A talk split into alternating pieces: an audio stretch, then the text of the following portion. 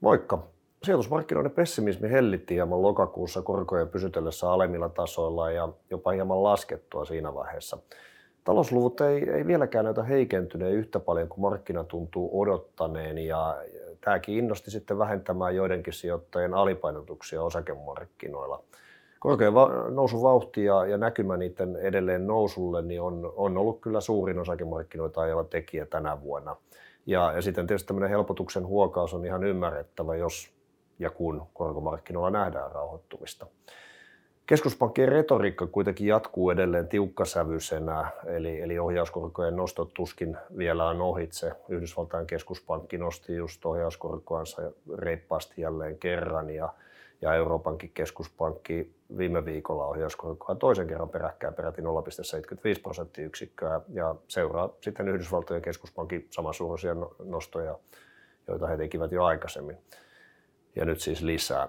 No, nämä ohjauskorot on, on siis noussut nopeasti kummallakin puolella Atlanttia, voi sanoa melkein historiallisen nopeasti. Ja, ja kuten tiedetään, niin nämä, nämä korkotason nousun taloutta hiljentävät vaikutukset niin näkyy viipeellä, eli ei saman tien kun korkoja nostetaan, vaan siihen menee aikaa. Ja, ja sitten voisi tietysti olettaa tämän pahimman olevan ohi jo näiden korkojen nostojen suhteen. Vuosiinflaatioluvut on edelleen rumat. Euroopasta saatiin yli 10 prosentin inflaatiolukuja, vuosiinflaation lukuja, mutta ne tulee kyllä maltistua näiltä nykytasoilta, joskin tähän tulee menee aikaa. Mutta joka tapauksessa tämä tilanne helpottaa korkojen suhteen vähän niin kuin kumpaakin kautta ajan myötä, eli inflaatio laskee näitä nykytasoilta, joka on todella korkeat tasot, ja, ja sitten tämä keskuspankkien koronastosykli, joka nyt on ollut tosi rankka, niin alkaa pikkuhiljaa valmistua, mutta ei kuitenkaan ihan vielä. No huomio varmaan markkinoilla alkaa siirtymään sitten pikkuhiljaa tästä, tästä otsikot täyttäneestä korkojen tuijottelusta niin tähän reaalitalouden kehitykseen, jonka näkymien on odotettu heikkenevän yllättävänkin nopeasti siihen nähden, millä sitä dataa taloudesta edelleen tulee.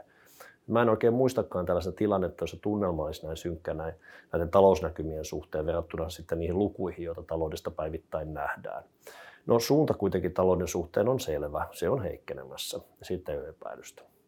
Kuluttajien ostovoima esimerkiksi heikkenee reaalitulojen alenemisen myötä, korkokulujen nousun myötä sekä myös ehkä erityisesti Yhdysvalloisten varallisuusefektin kulutusta vähentävän vaikutuksen vuoksi. Asuntojen hinnathan on siellä alkanut laskea, joskin noustuaan hyvin paljon, mutta koska siellä ihmiset hoitavat eläkkeet, eläketurvansa itse, niin joutuvat sijoittamaan jo, jo koko ajan osakkeisiin ja, ja tota, joukkolainoihin arvot sitten on tullut alas. Eli varovaisuus varmaan lisääntyy silläkin puolella. No, yritysten varovaisuus luonnollisesti lisääntyy samaan aikaan ja, ja esimerkiksi investointeja viivytetään. Maailman suurimpaan talouteen eli Yhdysvaltoihin odotetaankin lähellä nollaa olevaa reaalikasvua ensi vuodelle ja, ja näin heikkoa kasvua ei ole nähty koronavuotta lukuun ottamatta tietysti niin, niin aikoihin.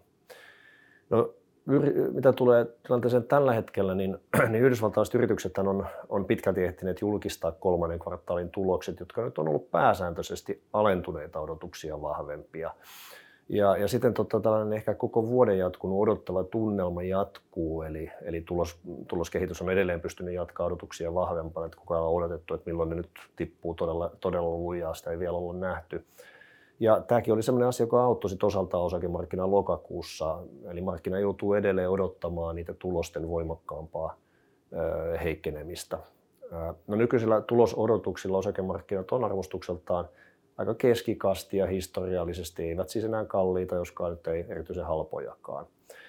No mitä tästä eteenpäin nyt sitten? OP-varahdon allokaatiossa, eli, eli tässä sijoitusten jakautumisessa, niin me ollaan painotettu korkosijoituksia elokuun lopusta, osakesijoituksia enemmän ja eli osakesijoituksia normaalia, normaalia vähemmän salkuissa ja, ja jatketaan edelleen tällä samalla näkemyksellä noiden edellä mainittujen tekijöiden talouden tulevan heikkenemisen ja tämän korkotason eden, edelleen olevaa voimissa mm, näiden päätekijöiden takia.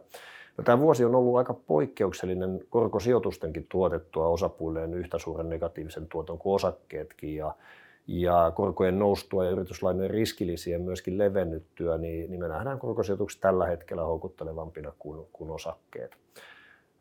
Tämän talouden heikkenemisen jatkuessa yritysten tulokset tulee heikkenemään ja painamaan osakekursseja nykyiseltä tasolta alemmas samalla kun korkomarkkinoilla sitten tämä rahapolitiikan kiristykset alkaa pikkuhiljaa rauhoittumaan ja, ja korkojen nousu sitten pysähtyy kenties kääntyä jo, jo jossain vaiheessa laskuun.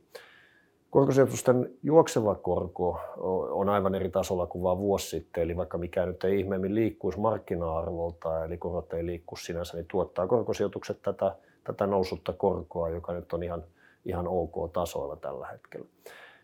Osakesijoitusten sisällä niin painotetaan tota, eurooppalaisia osakkeita salkuissa normaalia vähemmän ja, ja japanilaisia osakkeita, tai ehkä laajemmin Asia-Tyynimeren osakkeita normaalia enemmän. Ja sitten taas korkosijoitusten puolella niin paremman luottokelpoisuuden omaavat yrityslainat on meidän suosikkeja valtionlainojen sisään.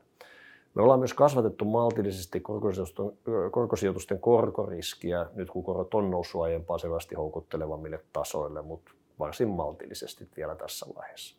No tässä kaikki tällä kertaa ja oikein mukavaa syksyn jatkoa kaikille. Moikka!